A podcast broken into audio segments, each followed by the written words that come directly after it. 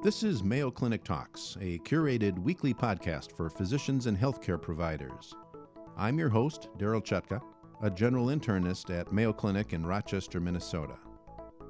Today's special episode is an excerpt from the Mayo Clinic 14th Annual Women's Health Update, held in Scottsdale, Arizona.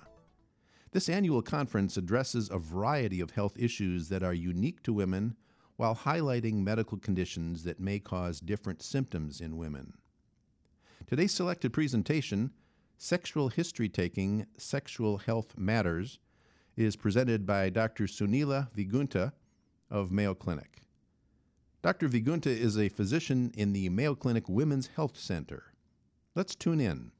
So I'm going to start off with a question. Um, how many of you uh, in training, either medical school training or advanced practitioner training, had sexual history taking as part of your curriculum? Hands, please. Show of hands. Oh, wonderful. Okay, so I did not have any sexual history uh, training as part of my curriculum when I was training, so that's, that's for all of you now. So um, we provide menopause consults to uh, women, and we have been providing these consults for almost 10 years now. But two or three years back, we decided to provide sexual health consults too because we felt that we are really not providing comprehensive health care to menopausal women if you're not taking care of their sexual health issues because menopause and sexual health go hand in hand. So we've been practicing sexual health for the last two or three years, and in the next 30 minutes, I want to share what I have learned over the last uh, two to three years with you. So uh, I have no disclosures, and uh, the learning objectives of this talk are why is it important to ask uh, women about their sexual history routinely?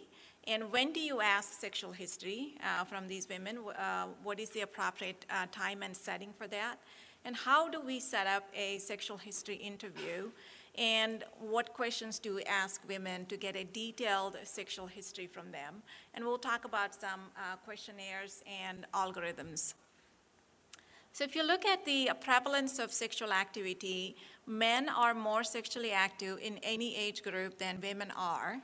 Um, and also, if you look at the health status and sexual activity, you can recognize from this slide that people who are in very good health or excellent health are more sexually active than um, men or women who are not in good health. So that tells us that sexual health and physical health go hand in hand.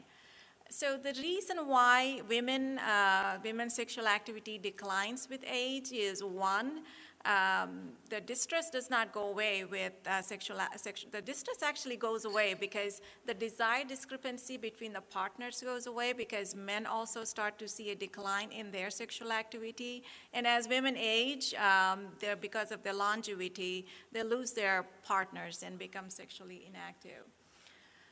So sexuality is universal and it is lifelong. Actually, we have seen in that slide that people are sexually active into their 80s.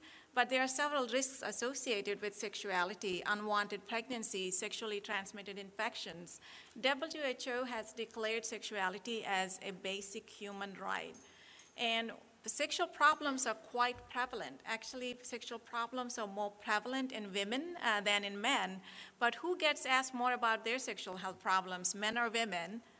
it's men because you know we know that there are several treatment options we feel that well men's sexual problems are straightforward you cannot watch tv for 10 minutes without seeing a commercial for uh, a men's sexual problem solution uh, so we know we feel more comfortable with that and when we inquire about sexual health problems in the patient, we destigmatize that for the patient. It validates and it legitimizes their problem. So these are all important reasons to ask for sexual history. So looking at the sexual complaints of men and women and the male and female sexual dysfunction, this is a National Health and Social Life Survey that was done in 1994 by Dr. Laumann and his associates. So women have more sexual complaints, almost, uh, almost every category, pain, uh, sex not pleasurable, orgasm issues, or lack of interest in sex, um, women outweigh men. The only area that men are, have more problems are performance anxiety and climaxing too early. So um, the percentage of uh, men and women with uh, sexual complaints, this is a study done by Dr. Laumann, again, published in JAMA in 1999. It's in the age group of uh, uh, 18 to 59, looking at uh, men and women with distressing sexual health problems.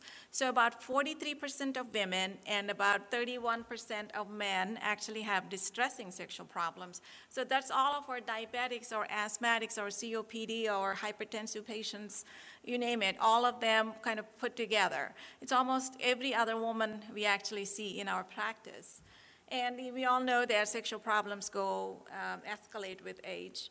So, in another study done by Dr. Margaret Nusbaum and her associates, uh, when they looked at sexual complaints from women, about 98.8%, it's like almost every woman had at least one sexual complaint, or sometimes even more than one sexual complaint.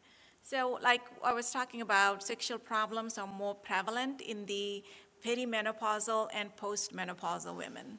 So between 45 to 64. So that's probably the age group that you really want to start asking about sexual health issues. So um, the sexual health issues uh, affect physical health and emotional health. So this is a WISHeS study that uh, was actually published in 2006 and looks at the effect of HSDD stands for hypoactive sexual desire disorder. It's actually one of the most common and prevalent sexual disorder for women.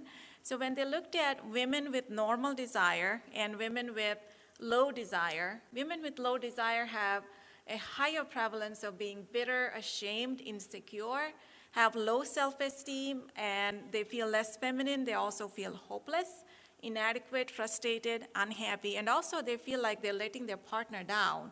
There's another person in this uh, mix. So we cannot separate sexual health, emotional health, and physical health, they're all integrated and they go together. So sexual health is just not optional. So several times in our practice, you know, we see patients who come in because you know they have significant sexual health distress, and the distress leads to depression. So they're depressed because they're having sexual health problems. But when they see a provider, they get treated for their depression. They get started on an SSRI, SNRI, what happens to their sexual function? It declines even more because of the side effects of SSRI, and we are wondering why this woman is not getting any better. So, unless we ask for that sexual history, we probably will never get to the bottom of that. So, it's part of comprehensive health care for women uh, because it affects physical, emotional, and social well being, overall quality of life uh, for women. So there are many chronic illnesses that we can actually diagnose by taking extensive detailed sexual history from women because there are uh, diseases where each sexual domain is affected. Like the most prevalent or common chronic disease like diabetes, uh, diabetes, you know, that is associated with autonomic neuropathy. It can be associated with arousal and orgasm issues. And cr- other chronic illnesses like thyroid and depression, they're associated with a low desire leading to hypoactive sexual desire disorder. And most vascular diseases in men and women are diagnosed because they initially present with sexual complaints. And genital psoriasis can be diagnosed because a woman presents with sexual pain. And multiple sclerosis presents with multi-domain um, sexual dysfunction. So in about one-fourth of patients, when we take a sexual history, we can uncover chronic or significant health problems. And also I see this in my practice. Once I start asking about sexual history from a woman, I feel like I know her better. I know her relationships. I know what happens at home. I know her support structure. And actually that improves her trust in me, and we have much better communication after that. So highly recommend it. So unaddressed sexual problems when we do not take a sexual history and those uh, sexual health problems go unaddressed, the younger age, it can lead to unwanted pregnancies, and that can lead to poor pregnancy outcomes, increased STIs in younger people, and poor partner choices, lack of reproductive life planning, and the lack of reproductive life planning can lead to fertility issues down the road. At, older, at an older age or all ages, we actually see that. Well, we already talked about how it can affect the emotional health status uh, of an individual. And not only that, like I said, there is a partner involved in this mix. So if the uh, woman's suffering from a low desire, the partner might perceive that as lack of emotional intimacy or her lack of interest or loss of love, and that relationship can suffer. There are lots of relationships that break up because of that. Marriages fail, families suffer. And another study showed that women with distressing sexual health problems are non compliant with medications, leading to um, their chronic diseases not being uh, well controlled. So that said, uh, this is a study that's published in Medscape. It looked at how many physicians who have, uh, providers who have participated in your care over the last three years asked you about sexual health issues. And if you look at that, um, 75% of women actually said, nobody asked me about sexual health problems. And about 60% of men actually said, nobody asked me about sexual health problems. Well, it tells us that men get asked more about sexual health problems. So uh, the next thing on uh, my list to talk about is when do you ask for sexual history? What is the appropriate time and place? What is the kind of setting that you would do? I usually ask for sexual history as part of the initial visit, just routinely, just like I ask for tobacco, alcohol, uh, recreational drug use, diet, exercise, I do ask about sexual history from these patients. Um, or as part of the review of systems, I ask for that. Every well woman exam, I try to ask for sexual history. And teenagers, you know, the Generation Z actually expect sexual history taking almost at every visit. They expect sexual STI testing almost at every visit, unless, you know, the teen comes in with a fever of 104 and he or she is very sick and then you know we don't want to ask hey how is the sex life? That probably would not be appropriate. But uh, otherwise you know they actually expect it and they, they do not feel awkward if you ask for it. Postpartum period is a high incidence of sexual dysfunction because of uh, pelvic pain postpartum depression high prolactin levels. So that's the time that you want to intervene and help out uh, that patient and there are other relevant um, uh, visits that you know you're probably all aware of.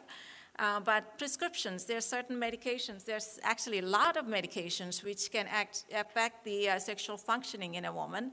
It's a very, very long list, but I just wanted to kind of bring home the point that even regular medications, antihypertensives such as beta blockers, big on the list, um, or even over the counter medications such as H2 blockers, H1 blockers that patients are taking can actually affect. Um, sexual function. Not only that, hormones, oral contraceptive pills can actually affect uh, sexual function.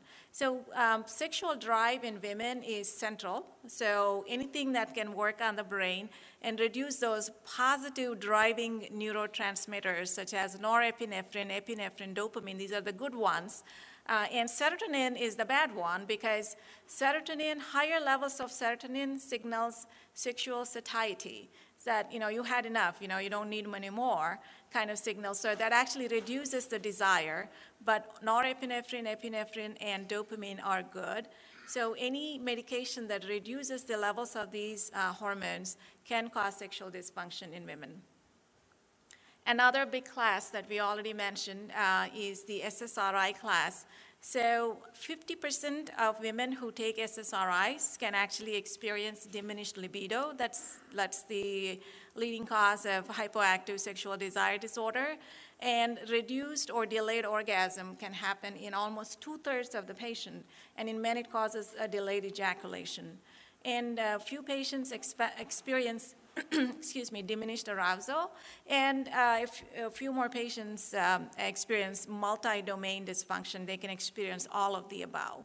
So it is a whole lot more prevalent, you know, than what we perceive as uh, sexual side effects of SSRIs. So whenever we prescribe SSRIs, it's a very good idea to follow up on the patient and ask for sexual side effects.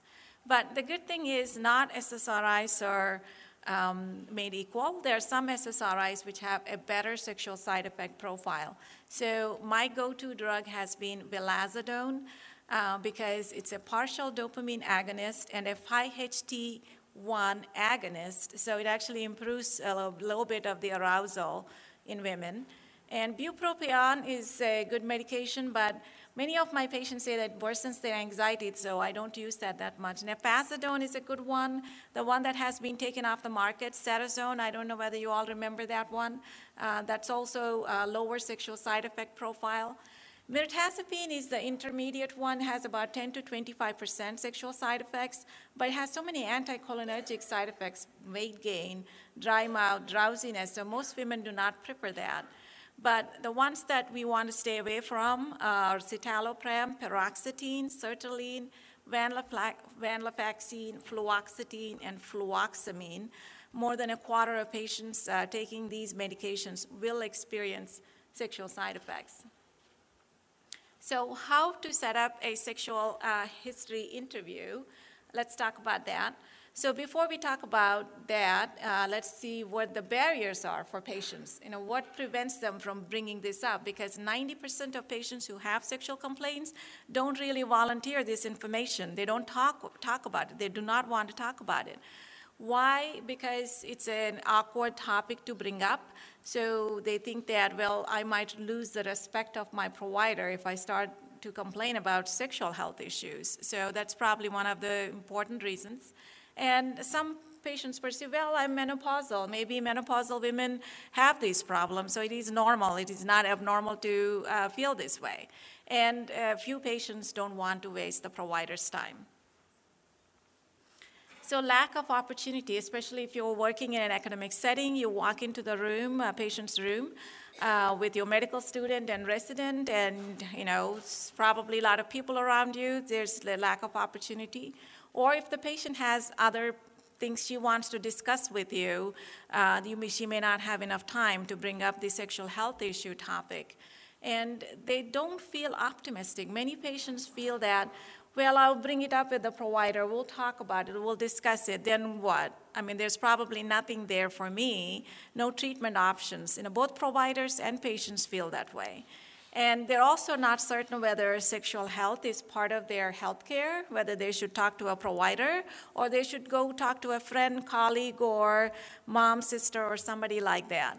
And even if they approach uh, a provider, they're not really sure whether they have to go to their PCP, their OBGYN, or their urologist or psychiatrist. So they do not know which specialty to approach. But when they do approach, it's the gynecologists who get the um, um, majority of these patients.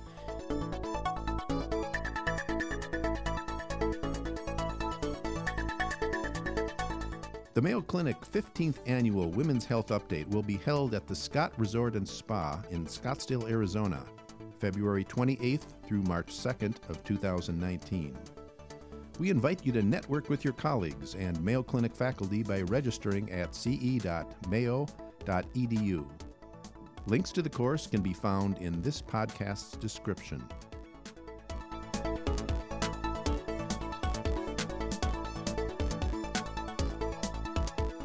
So, what are the provider barriers? You know, we are also uh, like our patients. You know, we think that this topic is awkward and we don't feel very comfortable bringing this up. We don't want to offend the patient.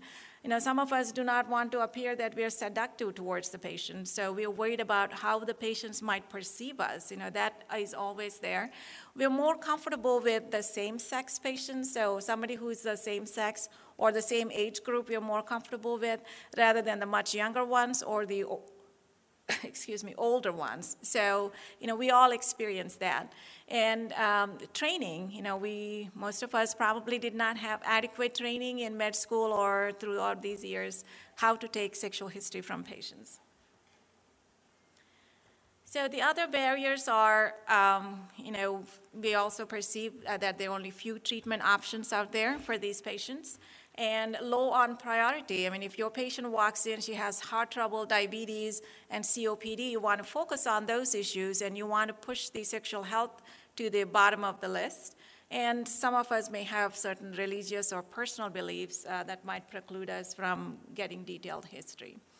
So, half of the patients uh, do see a gynecologist uh, for their sexual health problems when they approach a provider. About a third approach their primary care provider. And the rest of the patients either go to a urologist, psychologist, psychiatrist, you know, various different uh, specialties. So most patients, it's a very small percentage of patients who actually call and make an appointment specifically requesting to see a provider for their sexual health concerns. Most of them want to talk about it during a routine physical exam, or they come in for their diabetes or asthma or their back pain. They want to talk about that. So this is the ideal patient setting uh, for a sexual health interview that I find um, very comfortable. So the patient should always be in control. She should be fully clothed um, and sitting comfortably. And there should be no barriers between you and the patient. There should be a postural echo between you and the patient. And there's already rapport established with the patient. So this is not the first thing we're going to ask a patient as soon as we walk into the room. Uh, we, we need to make sure that the patient is comfortable with us and there's that rapport established. And the provider, good eye contact, relaxed body language. If the patient perceives that we are feeling awkward about this conversation, she will not proceed with that conversation. Active listening and easy to understand language uh, is another requisite. So most patients prefer that we bring up the topic, so we need to initiate the conversation with the patient and destigmatizing, so telling a patient that this is normal. Many menopausal women have this problem, so we can actually help you. Tell me more about it. So destigmatizing is very essential. Cultural awareness, um, I kind of ran into trouble because uh, we routinely ask for number of sexual partners, and recently I asked a patient, uh, how many uh, sexual partners do you have? And she was offended by that question, and she said, Well, in our culture, we only have one sexual partner. And I had to spend the next five minutes explaining that this is just a routine question, nothing to offend the patient. So uh, it's very important that you understand the cultural background of that patient. Confidentiality is also important, so you have to make sure the patient feels confidential, confidential and also can divulge all the information that uh, she probably never spoke to anybody else in her life and avoid assumptions. You know, many of us um, have certain assumptions. One of the common ones that I see is, or I actually suffer from too, is heteroassumption. So if a patient does not declare her sexuality, uh, we automatically assume that she's uh, heterosexual. So that's a very common assumption, and that's probably not true because uh, gay and lesbianism and bisexuality are on the rise. So it's really important to specifically ask for sexual behavior and sexual orientation. And if somebody has children, if somebody walks into the exam room uh, with two kids, you know, again, we assume heterosexuality, but LGBTQ patients adopt children, so it's really important uh, not to assume that. And um, marriage does not equal monogamy, um, unfortunately, and uh, sexual identity does not equal um, sexual behavior. So uh, a woman might, a, might actually say that, yes, I'm lesbian, but she may be in a heterosexual relationship. So it's important to ask uh, the type of relationship. And also assuming um, gender, sexual orientation, uh, just depending upon how they appear, how they sound, or their age. So the frail-looking 80-year-old, uh, 88-year-old uh, grandma may be sexually active, so you may have to ask her about sexual history. So certain things to avoid are uh, uh, closed-ended questions, um, such as, do you have one sexual partner, right? Um, and the patient is almost forced to say, yes, I have one sexual partner. Or using terms like bad choice, uh, wrong decision, or, oh, you have 15 sexual partners, that means that you sleep around. So making comments such as that, uh, probably not good. I mean, I'm, i know I'm preaching to the choir here. So the sexual health interview pitfalls, uh, this was actually presented by Dr. Parish at ISSWSH meeting in 2010. So apathy on part of the providers, the lack of motivation to ask about sexual history, to relieve a sexual distress of a patient, apparently is the most common reason. And if we start a discussion, the uh, discussions are vague and limited. So let's say, for example, somebody comes in with back pain, we ask, on a scale from 0 to 10, how is your back pain? Does it radiate? What makes it better? What makes it worse? Uh, have you taken anything for this? Are you having any neurological symptoms associated? Bowel bladder problems. So the same detail is lacking when patients complain about sexual health issues. So once we get the history, many patients do not get a diagnosis, and um, there's no follow up arranged for these patients for their complaints. So this is a study, it's a web-based study. I find it very interesting uh, by Dr. Berman, which was uh, published in 2006. So these are provider responses when patients complain about sexual health problems. So one of the major um, responses is an awkward silence, um, misinformation sometimes, or imposition of personal values, uh, boredom, shocked, surprised, uh, and sometimes belittling. And I heard this from some of my patients uh, that and they complain this to a provider. Um, so, oh, well, just have a glass of wine. Nothing a glass of wine cannot fix. Or take a trip to Hawaii or overdue for a vacation. That will make things better. Or what did you expect? I mean, this is what happens with aging. Welcome to 50s, 60s, 70s, or whatever. So um, there are providers who actually try to minimize uh, patient symptoms. So another special population, uh, Generation Z, uh, the teenagers, um, I consider them a special population. So anybody with teenagers at home? Okay, you know what I'm talking about.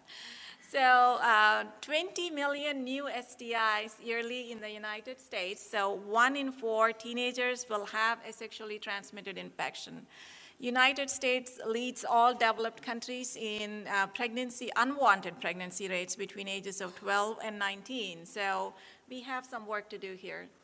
So teen sexual history taking is a little bit different because Generation Z actually have a better sexual body esteem, which is wonderful.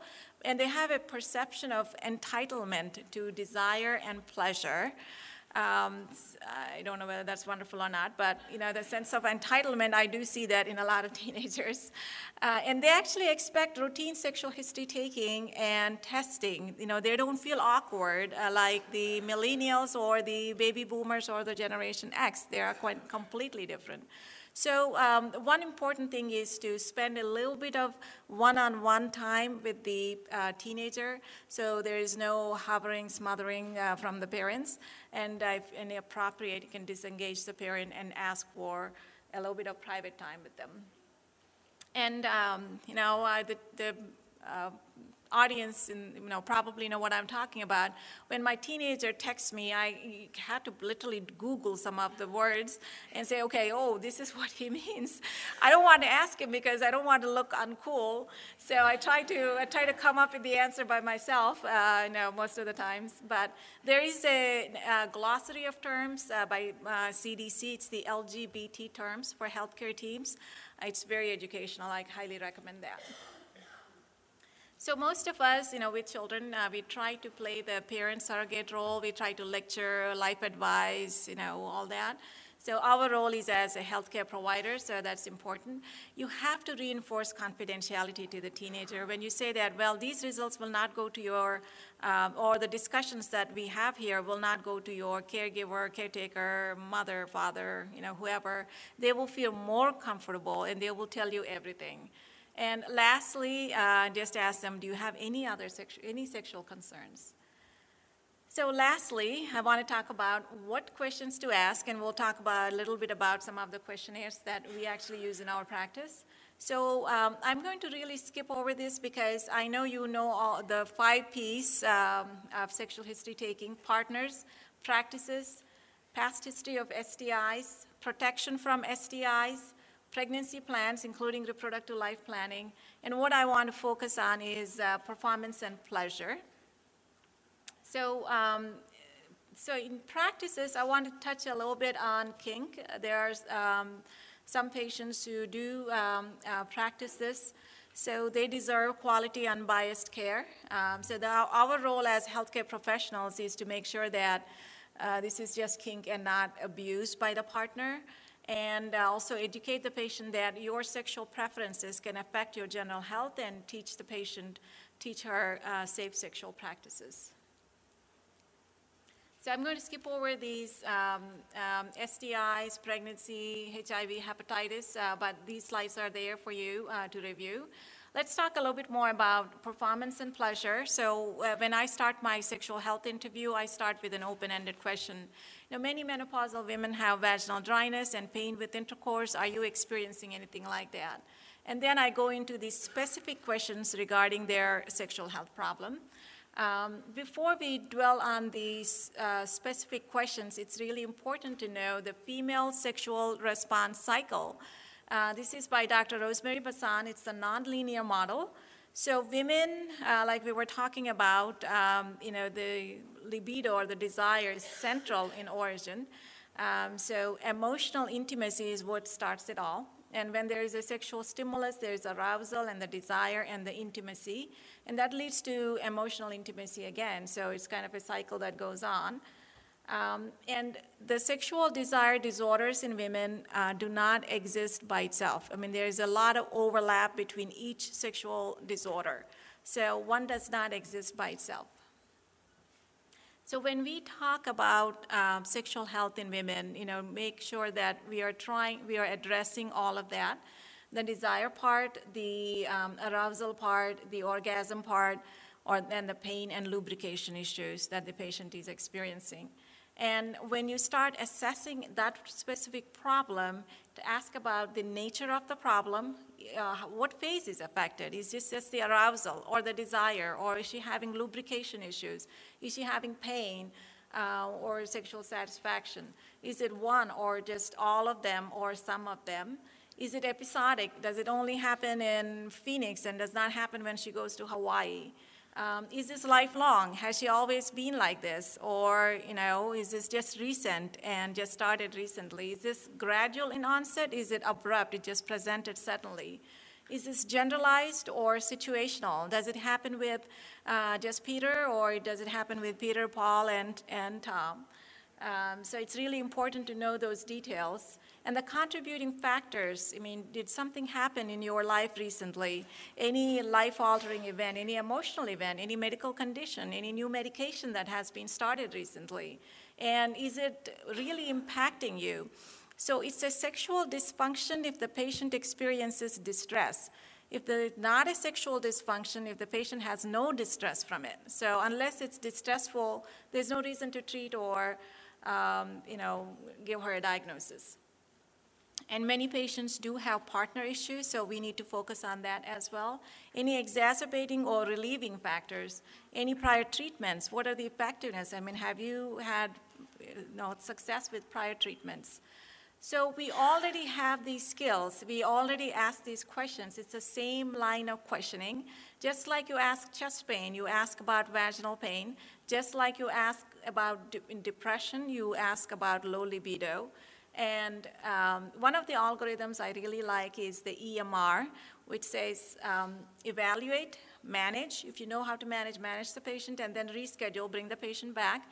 If you do not know how to manage, refer the patient. The R stands for referring. So I just want to take a couple more minutes to talk about questionnaires uh, that we use in our practice. Um, the one is decreased sexual desire screener. This probably saves time for you if you want to use it in your practice. It's just a five item questionnaire and it focuses on desire problems and the contributing factors for low desire. So easy to do, easy to assess, so you may want to use that. We are in an academic practice and we use the FSFI, which is the Female Sexual Function Index. Um, it's multidimensional, has about 19 items, and it addresses all six domains like desire, arousal, lubrication, orgasm, satisfaction, and pain. And it uh, can be administered to a wide age, uh, age range to almost all women. It's reliable, it's validated. Higher the score, the better. So a score of uh, 27 to 31 is considered good, and anything below 26.5 suggests female sexual dysfunction. So there are several other questionnaires, and if you are interested, you, know, you can look these up, uh, but some of them are very detailed. So in summary, sexual history taking only takes a few minutes. Uh, it's less than five minutes on a patient.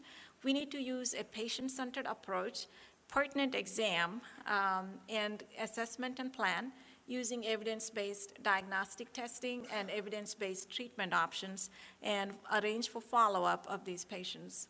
So we already have these skills, so we just need to put them into practice. And one, one last tip that I want to leave you with is you know, have, know the treatments. There are so many new treatments uh, that are coming out, especially for dyspareunia.